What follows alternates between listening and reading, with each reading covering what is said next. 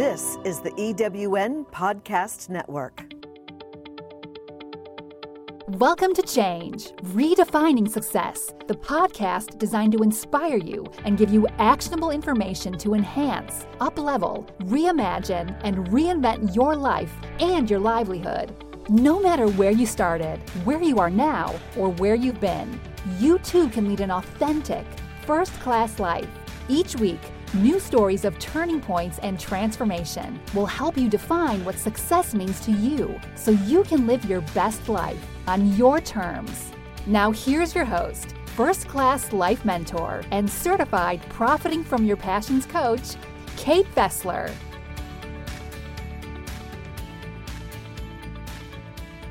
Welcome to Change Redefining Success. I'm your host, Kate Fessler, and today my guest is Dahlia Mostafa. Dahlia is a professional certified master life and soul coach, counselor, and trainer with 15 years of experience. She holds four coaching degrees from Canada and the USA. Dahlia is a PhD fellow in leadership, policy, and change with an area of focus in counseling psychology. Moreover, she is a writer, a motivational speaker, a leadership consultant, and a humanitarian as well. Dahlia is fluent in English, French, and Arabic and regularly appears on CBC and CTV. Dahlia is the president and CEO of Click Coaching and Counseling Inc. and recently launched the Canadian Life Transformation Academy. She works hand in hand with husbands, wives, children, and community members using a coaching and counseling approach that's tailored to their needs, backgrounds, cultures, morals, and ethics to help them make their dreams real and revive their relationships while improving their well being, balance, and development. Her vision is to help individuals around the world to bring out the best in them and help them create a fulfilling way of living. And her mission is to enrich the quality of relationships and, fam- and family life while promoting the development of children into happy, secure, self sufficient, emotionally robust adults, ones who are capable of becoming respectful, constructive citizens. Dahlia is also dedicated to helping immigrants, newcomers, and refugees to settle and integrate in North America. Dahlia pursues her work in English, French, and Arabic through one on one sessions at her Calgary office in Canada and also internationally via phone and Skype. She has workshops, seminars, and courses running throughout the year in 22 different areas in line with her vision and mission. Her Facebook page has more than half a million fans from all over the world, following her writing and inspirational shows. On a monthly basis, Dahlia is committed to carrying out free workshops that provide solutions for day to day problems. It's a core value for her to offer services that are affordable and accessible to all society members. In addition, Dahlia holds to her credit 39 international awards based on research and academic excellence, as well as her leadership, teaching skills, volunteerism, and community service. She was recently the winner of both the 2017 Canadian Immigrants of Distinction Award in Community Service and the 2017 RBC Top 25 Canadian Immigrants Award. Moreover, Dahlia was recently honored by the Governor General of Canada on behalf of Queen Elizabeth II by the Sovereign Medal for Volunteer. She is also running as a finalist for the 2017 Woman of Inspiration Award across Canada. Dahlia's volunteerism started during her early school years in Egypt and carried over during her university years in Egypt, Canada, and the USA. Dahlia takes pride in being a Rotarian who's dedicated to serve people around the globe. Furthermore, Dahlia holds a bachelor and master's degree in electrical engineering and has experience in the oil and gas industry and academia. Her transformational journey as the Vice President of Academic and University Affairs of the Postgraduate Soci- Student Society at McGill University for two consecutive years was a journey of commitment in serving her colleagues, surveying their needs, and finding creative solutions for their problems. Dahlia is a lifelong learner and PhD steward of the discipline dedicated to learning, conserving, and transforming knowledge. Dahlia is happily married to Ahmed Mustafa, has one son, Ramsey, and takes care of her precious elderly mother living with them. She lives in Calgary and she enjoys traveling, photographer, fine dining, volunteering, and learning about customs and traditions. Welcome, Dahlia. Welcome, Cass. Thank you very much. I'm so really honored to be here with you today and with all your beautiful audience from all around the world. That is quite an impressive biography. Let's start with your earlier life. You were born in Egypt, is that right? Oh, yes. I grew up at the land of the pharaohs, and I used to go for my winter vacations in Egypt when the weather is really beautiful. I used to play at the temples in Luxor and Aswan. It was so majestic. Ah, so what was it like growing up there? How how long did you live there? Uh, I lived there for 26 years before to moving to Canada. And I moved to Canada on my birthday. It was exactly the 27th of November. I grew up in a French Catholic school uh, where I really learned how to embrace people from different backgrounds, different religions. It was a school really focused on community service as well and etiquette, manners, ethics. And uh, it was really interesting, you know, having a Muslim background and going to a Catholic school, I think that that was the way that I learned at a very young age to respect differences, to uh, embrace people regardless regardless of their race, genders, backgrounds, ethnic or cultures differences. And um, at grade five at the school, I was actually elected to be the president of the public media service at the school. So it was an opportunity for me to really expand and grow and be a motivational public speaker since I was at grade five until today. Uh, mm. Egypt was really beautiful, you know, like you get to meet all these uh, uh, beautiful, warm, cozy people, you know, the nature, the beautiful uh, temples, the, the majestic pyramids over there. Uh, Egypt is where home is, memories. It's really where my roots are, and I feel uh, I feel great pride actually being an Egyptian. And of course, I wake up every day now that I'm living in Canada, and I'm cherishing as well being a dual citizen Canadian Egyptian. Mm. Well, Egypt is on my bucket list of some place to go someday. I've always wanted to see the pyramids in person. You know, I recently was in California for a fundraising event, and the public speaker was Dr. Zahi Hawass, one of the one of the top archaeologists all over the world. And we had this conversation, and he said, "You know what, Dahlia? You make a group of whoever would like to visit Egypt in 2018, and I promise I will let them have access inside the pyramids and inside all the temples. And really, he he has the power to do that. He's just a magical person. He dedicated all his life, more than 50 years, really studying Egyptian archaeology. Oh my goodness! Well, I'll have to I'll have to get in touch with you after this out to talk about that. Um, so this is not in your official biography, but I understand that you were diagnosed with juvenile arthritis at 12 years old. What was yes. that like for you to be told that you might be confined to a wheelchair for the rest of your life? You know it was it was really very hard. I i remember i returned home uh, that day. It was the first time ever i saw my father crying and my mom was absolutely panicking and i didn't know what's going on. I was a child by that time and i saw my dad crying and i was like dad am i going to die? He said no honey but you have juvenile rheumatoid arthritis. And i heard the doctor saying she's going to be in a wheelchair within six months. And my dad even asked the question. He said, Can we take her abroad to Europe, to the US? The doctor said, Even if you take her all across the world, she's going to come back to me in a wheelchair.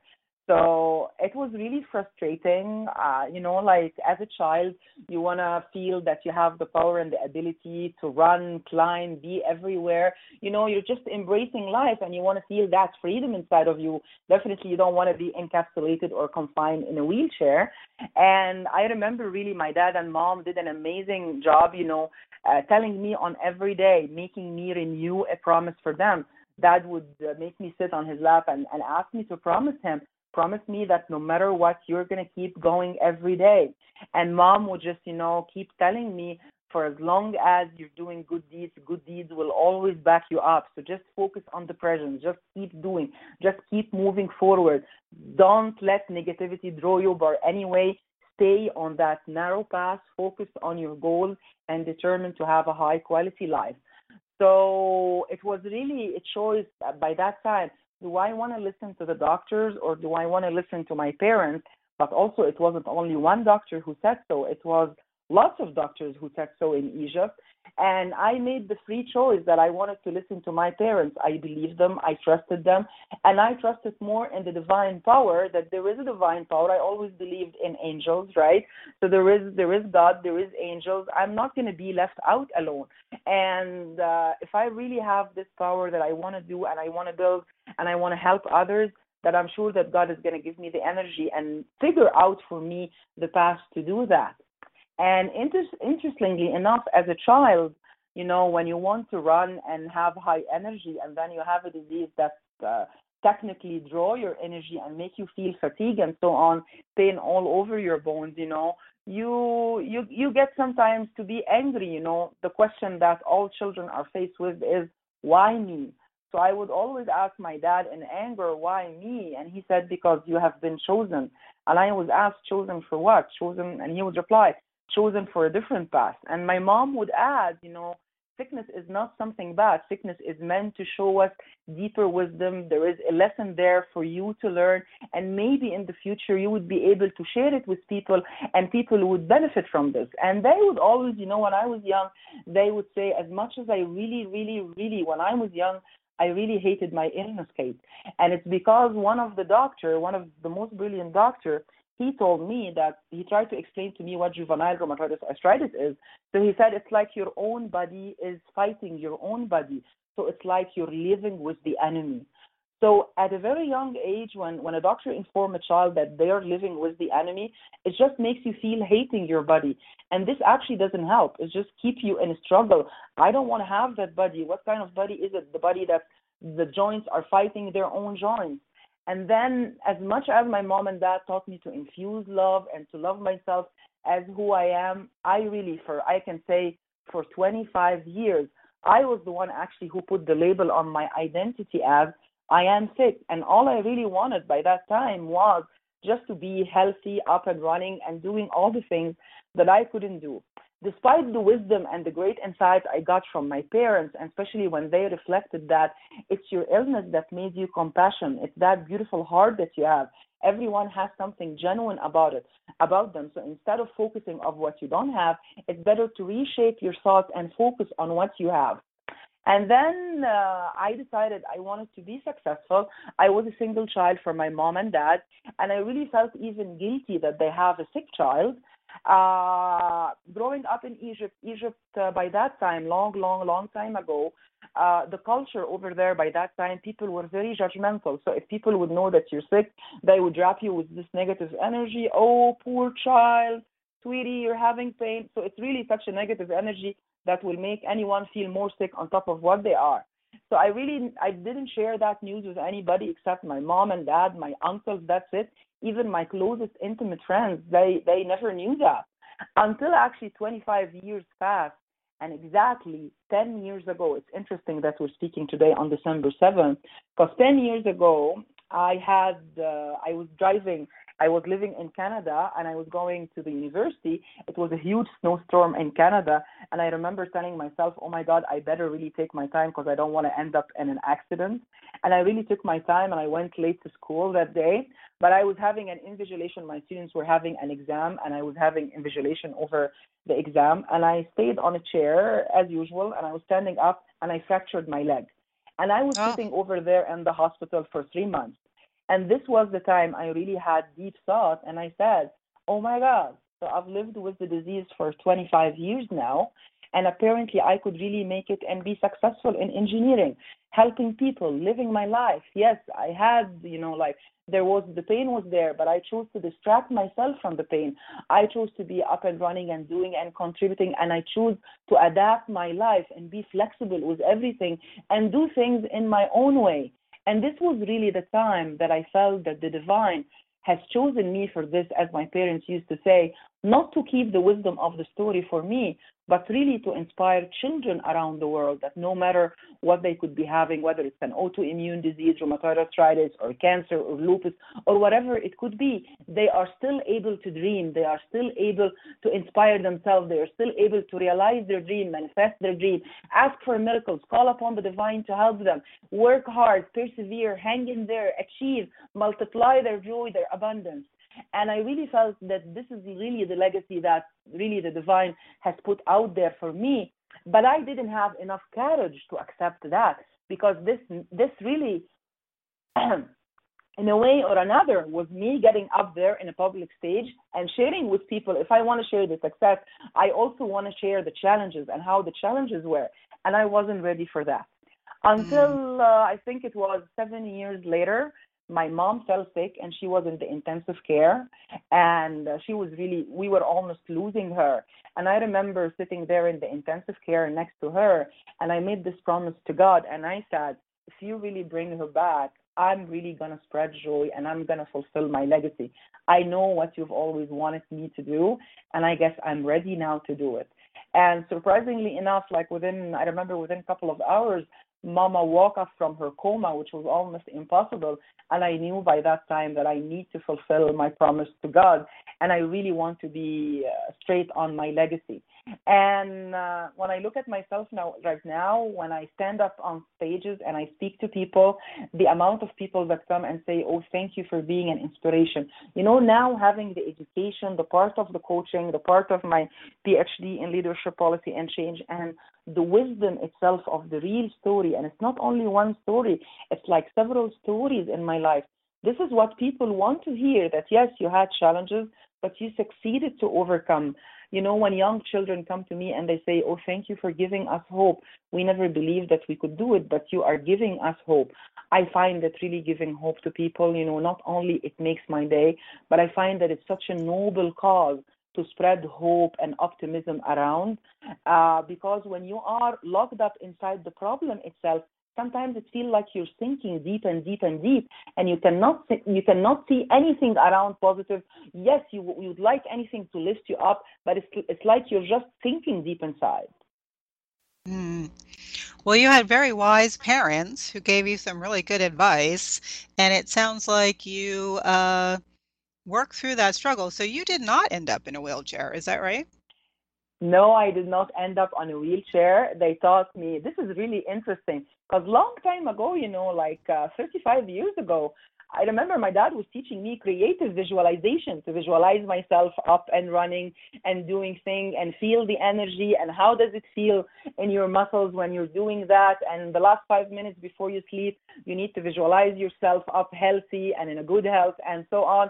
And in the morning when you wake up, you need to set up your intention. You need to imagine things. You need to set up your dreams for for the day. You need to set up your dreams on a short term, on a long term what is that things you want to do and i really can say that really visualizations you know and that uh, that kind of um, that kind of hormones that it creates in your body it really did a huge shift in my life especially at a very young age i remember we had uh, a small farm in egypt and i that, that was also you know I, I grew up actually in a western way in an eastern country in the middle east but I remember my dad taking me with him to the farm, and he would spend hours contemplating and meditating. And I would ask, like as a child, Dad, what are you doing? And he would say, I'm just meditating. I'm trying to listen through the silence. And he taught me meditation at a very, very young age. So practicing meditation, visualization, imagining, redefining my goals over and over. And see, one of the things that uh, I remember once I asked my doctor, I have a brilliant doctor actually in the United States. Uh, one of them was my rheumatologist, and the other the other one was the hip surgeon who operated my hip when I was 16. Uh, and I remember them asking, uh, "How is my future going to be like?" And both of them they said, "You're going to keep going. If you ever realize that you can no longer go, change path and go somewhere else." So it's about you being flexible with life there is nothing that's going to stop you, but sometimes you might need to take the tour. And you know, being a coach now, I get to see lots of clients who are really rigid with their life. So I really realized at a very young age that the more you are flexible, the more you are sailing in your life, learning how to connect with your intuition and decluttering your life from noises to be able really where is the divine guiding you where is success for you you know as a human being you could want something but this something might be bad for you so there could be another venue that is a way much better for you.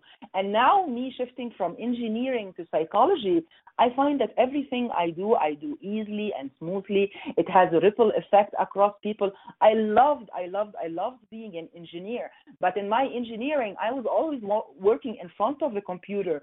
Now the human interaction between me and people, it is so nourishing. It's so expanding. You know, I get to meet with the housewife, with the lawyer, with the doctor, with the teenager, with the child, was the single person, a single mom.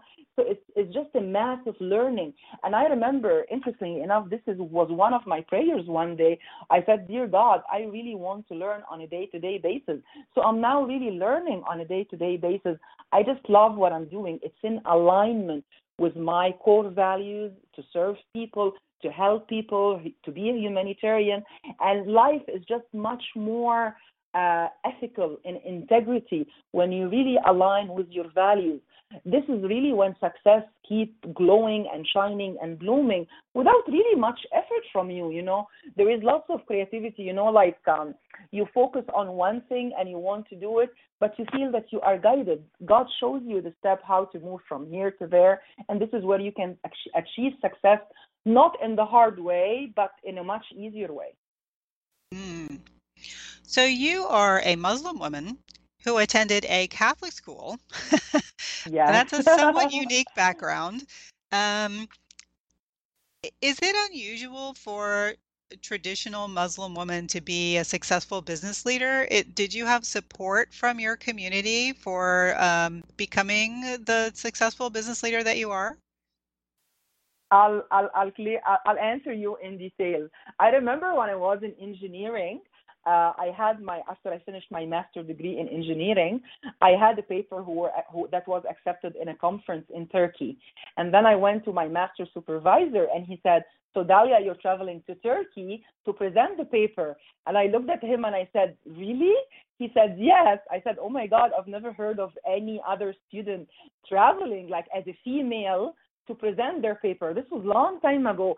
And he said, but you really have a bright future and the work that you're doing is really high quality. And I would like to encourage you to break the barriers, the female stigma taboos, and go out there, see the world, pursue your education, pursue higher education.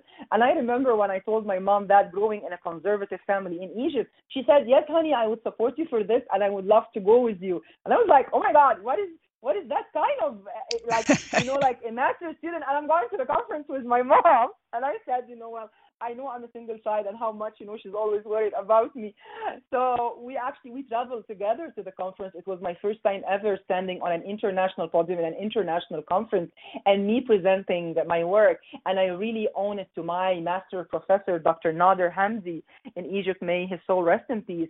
You know that that really was the beginning when I decided and I said I really have a great potential and I don't want any taboos or stigmas to keep me in a barrier. And I found huge support from my family, huge support from my friends in Egypt. And when I moved to Canada, you can't imagine how people really uh, in the community, at the school, at the university, my clients, everyone is like, Dahlia, we want you to be more successful.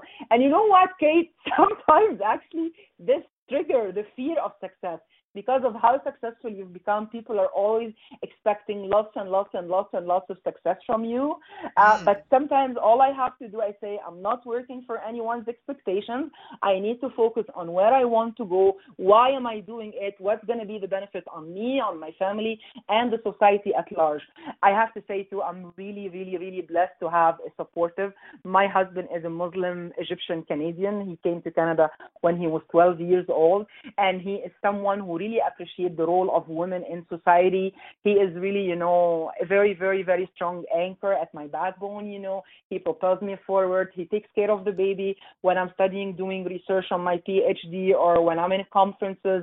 I remember, you know, after after after delivery, you know, mom always are so tied with the baby. So I remember my baby was uh, one year old, and I had this conference in California, and I really wanted to go, but you know, I was like, I don't want to leave my baby alone. And he was really the one who really pushed me forward. And he said, No, that's okay. I'll take care of the baby, me and your mom, and you go to the conference.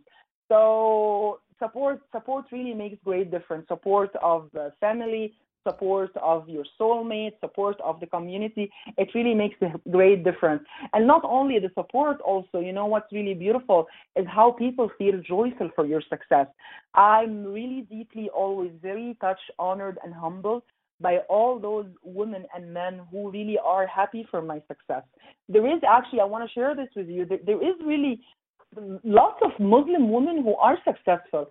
But that's the thing, you know, are they having, are they making it through the news, through the radio shows? Are people aware of what you're doing? Because the Muslim community is a little bit shy, so not everyone can stand out and speak about their success and what you are doing. And this is what I'm trying to do now. I'm trying to encourage Muslim women to just have more voices and to start talking. I remember when I was honored with the Canadian Immigrant of Distinction Award in Calgary, and I was going up the stage to deliver my, my speech. I had a couple of Muslim women actually approaching me after, right after I finished the speech, and they came and, and they said, Thank you for giving us permission to talk. And I wondered really about the statement, and I said, Really, did, did you need any permission to talk? And they said, Yes we need someone who can encourage us to talk, to stand up and be a role model. And I was really, really, really deeply touched. Uh, but but something really I want to stress on, you know, like I do provide lots of courses through the Canadian Life Transformation Academy and Click Coaching and Counseling Inc. But I never, you know, all my courses are always open from for people from all denominations, from all backgrounds, and I can tell you the joy that I get when I have a classroom full of 80 students, for example, and they're all, you know, from Muslim background, Catholic background, Jewish background, Sikh background, uh, atheist, all the backgrounds there. And people are just integrating and communicating on a soul humanitarian level. That tells me that, Dahlia, you are on the right track pursuing your mission in life. Absolutely. And that is hopefully the way forward, right, with all the dissension in the world, is for us to all exactly. come together in, uh, exactly. in pursuit of a better life for everyone. Yes, yes, absolutely. Well, we've got to take a short break, but when we come back, breaking barriers and shining her light. Have you ever asked yourself this question why is it so hard to make a buck? I know I have. Hi, I'm Sandra Yancey, founder and CEO of eWomen Network. What I have discovered after going from the brink of bankruptcy to running a multi million dollar award winning business is this you can't build a million dollar dream hanging around minimum wage mindsets. My mission is 1 million women entrepreneurs generating $1 million in annual revenue. So here's what I've done I've created the mother of all entrepreneur success programs that you can access online on your time. It's called Monetize Me Now. It's a seven module online course that is 100% my success formula, covering mindset, mission, management, motivation, marketing, and measure. Come on, take my hand and I'll show you the way to learn to earn flowing revenue for your business. Visit monetizemenow.com for details. Thanks for joining us. This is the EWN Podcast Network. Welcome back. You are listening to Change Redefining Success. I'm Kate Fessler, and today my guest is Dahlia Mostafa. Dahlia, you now live in Canada, our beautiful neighbors to the north. When and why did you move there? I moved to Canada. It was in 2005. And the dream was actually after I finished my master's degree and I went to that conference in Turkey and I started having interaction with researchers on an international level. My dream was to come to Canada and pursue my PhD, you know, and be a researcher so I can really contribute to the scientific world. And I came to Canada. I joined Concordia University. I finished my PhD courses. And of course, McGill, I was honored with the university, Concordia University, with three international awards. I was ranked the third on all the university, and I was offered the Stanley Thompson um, Fellowship Award. By that time, McGill University actually uh, recruited me with another three awards. And of course, McGill has such a huge reputation, and it was an all dream for me to join McGill University. So I joined McGill and started working on my dissertation uh, on McGill University. Uh, interestingly enough, within six months, there was a job fair in the university on campus, and Bombardier, which is uh, one of the largest, the top uh, number one actually uh, company in, aeronaut, uh, in aeronautic space and uh, aerospace engineering. Uh, they actually met me in the job fair. We had a small interview. They called me for an interview the following day, and then they put a job offer for the fir- third day. And then I was really like, you know, it was a dream to join Bombardier and work in the industry. You know, I spent all my life working in academia when I was working in engineering, and I was so much eager to go outside, see how is it like to be an engineer in, le- in real life and decide do I want to be in the industry for the rest of my life or do I want to come back to academia with an industrial experience. And then I remember my sweetheart mom, who I love her so much, she said, Oh, honey, I'm afraid if you go to industry, you're never going to continue your PhD.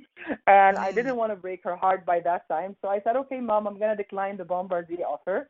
Another within another six months, I got a job offer from the Canadian number one petroleum company in Canada, Suncor Energy, and really like you know, I just told myself I cannot keep declining job offers for companies that I want to work for. This is my life. These are my dreams. So I need to communicate this to my mom that yes, she has dreams, but I also have my own dreams for my life. And we had this uh, highly intellectual conversation. I really didn't want to break her heart until I got her blessings, and I accepted the job offer and relocated from Eastern Canada, from Montreal to Western Canada in Calgary. And then I joined uh, Suncor Energy for five years. I kept escalating in roles until I became a team lead for reliability and engineering. I was really enjoying, you know, working in the industry, but I always felt, you know, when I reflected when my mom fell sick and she was in the intensive care, as we said before the break, I realized that in all my life I was doing coaching to people. So when I was teaching in Egypt at the Arab Academy for Science and Technology or in uh, Concordia University or in McGill University in Montreal, I was doing academic coaching for my students.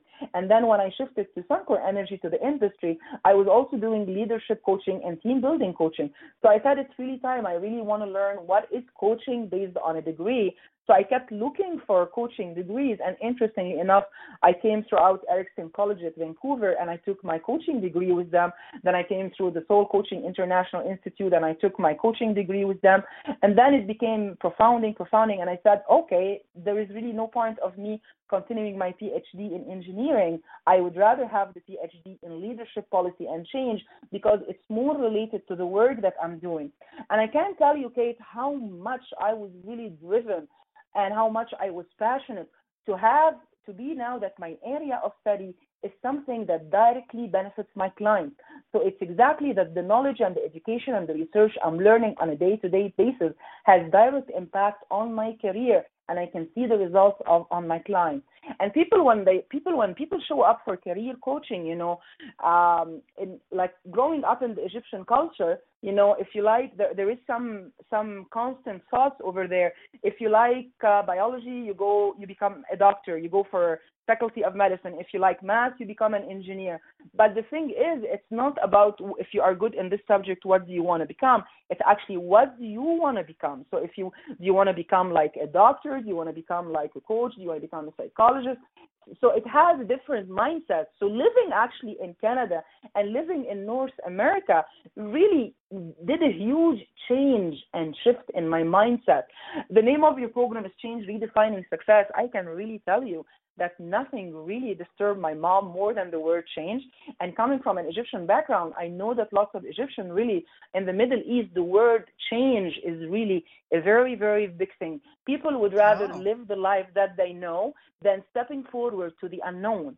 And uh, me being the example, and me as well having all these education and, and knowledge now, that's what I'm trying to teach people to break barriers and shine their own light. They could be stuck in a miserable marriage. They could be stuck in a miserable career. They could be stuck in a toxic relationship, right? So it's the ability to be open always to change and see what new opportunities are out there for you. And sometimes you need to close all chapters for you to be able to see what the divine is showing you, to be able to see what's there in front of you. But if you keep looking at the closed door, probably you're not going to be able to see the other doors that are opening for you. And uh, then I shifted to from engineering to psychology. I opened my own company, Click Coaching Counseling Inc. And I've been working like all over Canada, the States, the Middle East, Dubai, Egypt, everywhere. And three months ago, I succeeded to open the Canadian Life Transformation Academy. I succeeded that I sorry, I realized that lots of people are not comfortable coming to see a coach and counselor. They would rather be feel more comfortable taking a course. And coming from academia as well, I'm really driven to teach. I would love that one day I would stop doing the coaching and counseling session, and all I'm doing is just teaching people, empowering them through education and knowledge. And I'm glad that right now I'm really focused on these two lines the line of the one on one empowerment, but also as well the classes and the teaching. So you have been uh, exposed to a lot of different ways of thinking, growing up in Egypt, moving to Canada, first to Montreal, which is, of course, a very different culture than Calgary, um, even within the same country. And it's interesting what you just said about how you know, in Egypt, change is kind of a bad word. And I think that's true for a lot of people. They're very fearful of it. And if we're raised to believe that, like you said, you just go into this thing and then you stay there forever, it can be Yes, very hard to open your mind to new possibilities. You have a radio show in which you try to help people um, who are new to culture, uh, immigrating into uh, North America, to help them adjust to that and help them to solve the problems. Tell us about that. Sure. Uh, you know something, as you said in the beginning, I had juvenile rheumatoid arthritis. So because of this, I did, my parents actually made me travel the whole world looking for a cure. So my illness, one of the advantage was that I got to travel at a very young age, meet people from different cultures. So when I settled to Canada, I was already ready, willing, and able to blend with Canadians. But not everybody have the type of life that I had, right? So people come to Canada, and sometimes Canada is the first country they ever travel to. So in Canada, we offer lots of English courses for people to learn English, lots of career courses for people how to know how to look for jobs. But actually, we don't have a skill set of coaching courses that teach people how to blend, how to change their negative thoughts, how to know about the new thoughts. We need to teach them about parental education. There is law here, you know, and requirement on how you teach uh, and you raise children a little bit different than in the Middle East. There is laws as well about marriage, how a marriage should be here, a little bit different than in the Middle East. So people really need to know these uh, these new thoughts, these new information and knowledge to be able to learn it and integrate smoothly with people. Like in lots of cultures, for example, for immigrants, people avoid making eye to eye contact.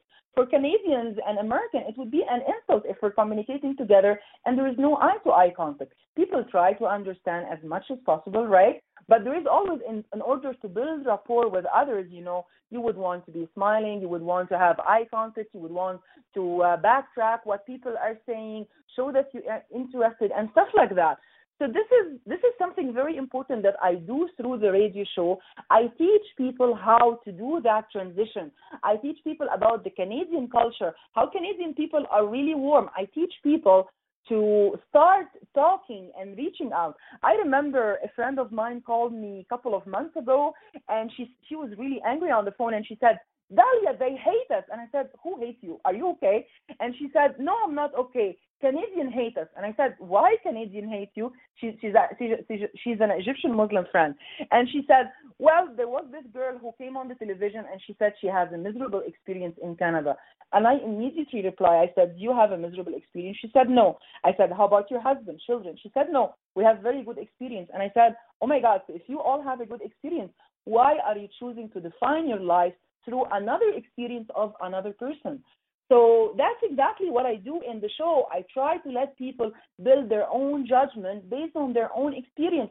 I try to tell people, please go out, start talking with your neighbors.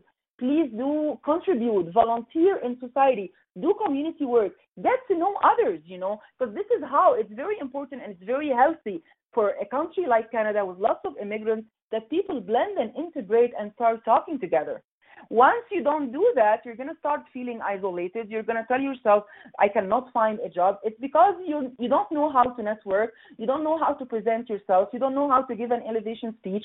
You're not sure about your identity. So these are all things that I try to cover in the show every week. And I always try to have with me like a superstar in, in the episode, whether it is someone successful in, in the industry, as a mother, in politics, as a nurse, you know, so that people from different backgrounds can always relate that, yes, despite the challenges, if you want to be successful and you set your mind to success, you're going to be able to set your goals short term, long term, visualize this success, and just have a general vision and start doing your mission on a day to day basis. One of the things that is really important is really, you know, to stop people from whining and complaining and try to let them be focused more towards taking actions in real life. How am I going to change that? How can I reach out for my dreams? What skills do I need? What do I need to learn? How can I manage my time more? How can I be a mother? How can I be a wife? And how can I still have a great, fulfilling career? So these are all things that I try to cover through the show Inspirations with Dahlia Mostafa. And you've gotten a lot of awards, including the 2017 Canadian Immigrants of Distinction Award in Community Service and the 2017 RBC Top 25 Canadian Immigrants Award. So you clearly are contributing a lot to your adopted country. What do those awards mean to you? You know, this award was, these awards this year, like this year alone on its own, I won eight awards. Like so far, I'm standing at 40 international awards. Eight of them was this year. So I think there is a message here that's coming to really tell me that Dahlia, the shift that you have made it, you are really on the right way. You know, when you when you're doing community service or you're doing your work professionally, you're not waiting for the recognition. But when the recognition comes, it's a reassurance that you really what you're doing is working out. And you can't imagine, Kate, how much this propels you forward and drive you that I want to do more. I want to do more since I know that I'm doing it right, that I want to do more. I want to contribute more. I want to help more people. I want the message to reach out more and more. And this was really one of the main reasons behind opening the Canadian Life Transformation Academy because it was time that I want to expand those courses beyond my training center in Calgary. I want these courses as well to be online in English, in French, in Arabic, so that people can start learning all over the world, not necessarily just in Canada and the States, but in Australia, in India, in Egypt, the Middle East, all over the world so it, it really came with joy. It came, you know, like uh, I was really, really, really touched and deeply touched. I never thought that in one year I could have eight awards. And inter- interestingly enough, I don't know if you come across this or not. Uh, in July, last July, I actually was honored with a letter from the Egyptian president and the Minister of Immigration in Egypt and they invited me for an award in Egypt last July 2017 and to come and help reshape the country after the revolution. It was a big oh. conference that was for two days, and this conference they called 31 international female researchers to help come back to the country and reshape the country. And I can't eh, tell you like how much this was a true honor for me. I haven't visited Egypt in nine years actually since uh, since 2008 was my last visit. And then when I went there, I saw Egypt with complete different eyes. It was my Western eyes actually now living in North America, and I saw the advancement in Egypt, how women are becoming more empowered. I was so happy to see female judges, female working in the police, female working as pilots, females in the parliament. Like the parliament of Egypt nowadays, we have 80, 89 Egyptian female in the parliament out of 300 people. So that's that's a massive number actually. And the amount of community service that is done there, I was very very happy and proud to be there. Moreover, you know, people really felt, you know, like that yes, you're coming back to the origin now to share your education and what you learn in Canada and in the States, especially that my education are in both Canadian and American universities. So people really felt touched that, you know, like I didn't stay in Canada and keep my knowledge for myself. No, I'm going back home and trying to create a social change in Egypt, helping people redefine their success, reach out for this, their success, unleash their potential, try to be more positive, try to figure out their identity and values, and having a more fulfilling way of living. Uh, in a short trip like this, it was eight days. I can tell you I was on 15 TV show, uh, 85 interviews in the newspaper. You know, everyone was really counting on me as a person, especially that I was the only female researcher in the area of coaching and counseling. And really, Egypt need a huge work in coaching and counseling and helping people communicate together, have stronger team building skills together. And I was very happy, like since then, you know, to communicate with the government, the charity organization, the people to really improve this and have a plan actually for the development. So it's, so you know it, it feels great when you are a humanitarian. You cherish, yes, I am Canadian Egyptian, but let me let me tell you this fact as well. You know, I study at an American university. The doctor who has been treating me since I was a child is an American. So I find myself as a person belonging to the whole world, a cosmopolitan person, and I so much love the idea that feeling that I belong to the whole world and I need to give back to the whole world. That's really wonderful. Unfortunately, we are almost out of time. So I have to ask you what is one book or resource besides your own that changed your life that you would recommend to people? Wow, that's a very nice question. One, you know, one of the amazing books that really changed my life was The Right Questions for Debbie Ford. I learned from this book that it's very important to begin asking yourself the right questions in order in order for you to find the right answers. If the questions from the beginning are wrong, you're never going to find or arrive to the right answers. So this book really it, it it took me through 10 chapters. I remember they were 10 chapters and it taught me how to ask myself the right question in order to create the life that I want.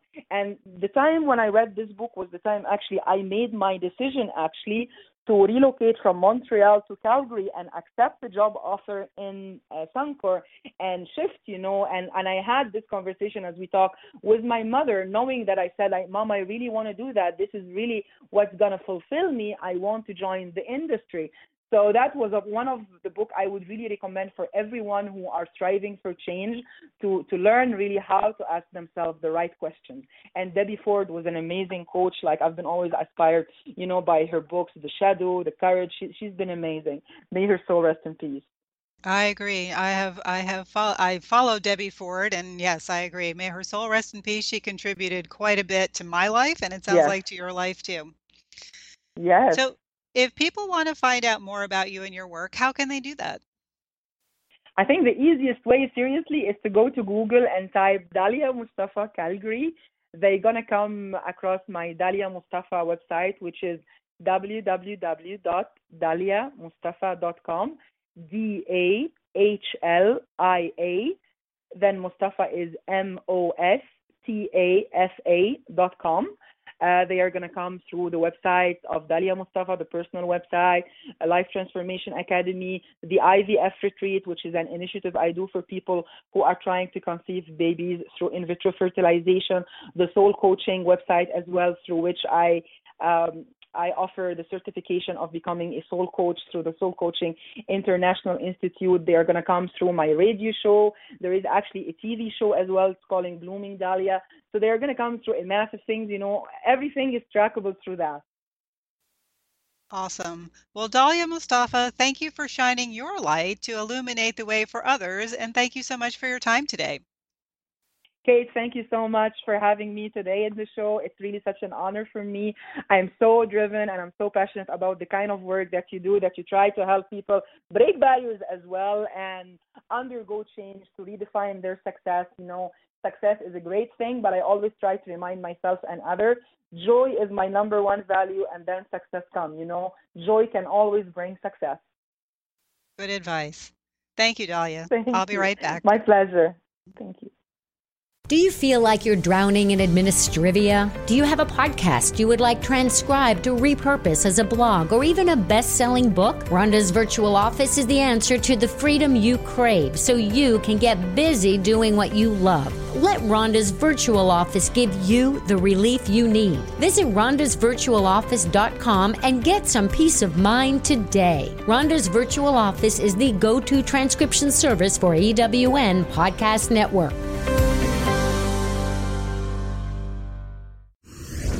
Thanks for joining us. Back now with your host, Kate Fessler. Welcome back to Change Redefining Success. I know I say this a lot, but my goodness, such an inspiring woman. One thing that continually jumps out at me, and that I have believed for a very long time, is that you have to get out of your own bubble to really expand and grow into who you are meant to be. It's easy to get stuck in the echo chamber of people who all think and live the same way. We need to continually expose ourselves to different ways of thinking, different cultural ideas and ways of living. We may not always agree with them, but the upside is they enable us to be more confident in the choices we make and to realize that we have choices, lots of them, in our own lives. If you have something to add to the conversation, please leave a comment on my Facebook page, First Class Life Solutions. You can always find links to previous podcasts as well as the writings and recommendations of my guests on my website, firstclasslifesolutions.com. What's your story? If you'd like to share it on my podcast to inspire others, click on the link at the bottom of the show page and fill out the survey. If it seems like a good fit, I'll be in touch. Speaking of breaking out of your own bubble, next week my guest is Tracy Bogan, the world's first dreampreneur and a leading expert on goal mastery and self empowerment. Tracy has backpacked 75,000 miles in six continents through 54 countries. She's made a career of putting herself front and center to show others how to break through their fears and ignite the courage to achieve their boldest goal or most daring dream through her books, retreats, and coaching program. She's been featured on Fox, ABC, NBC, CBS, as well as many radio shows, and is an international best-selling author of four books. Tracy has lived in China teaching English at the World Exchange College of Language, as well as Alaska, Hawaii, Texas, Arizona, and Wisconsin. The breadth of Tracy's life experience is beyond ordinary. As a survivor of childhood sexual abuse, she spearheaded a campaign to increase the criminal statute of limitations for sex crimes on children. Her grassroots effort helped change Wisconsin's law on child sexual abuse. It is dubbed the Bogan Bill. Tracy works with entrepreneurs to connect with their soul's purpose and create more time, money, freedom, and fun in their lives. Get ready to be transported out of your seats and into the nooks and crannies of the world with dreampreneur Tracy Bogan. I hope you'll join us. Until then, cheers to your authentic first class life. I'm Kate Fessler. Thanks for listening to Change Redefining Success.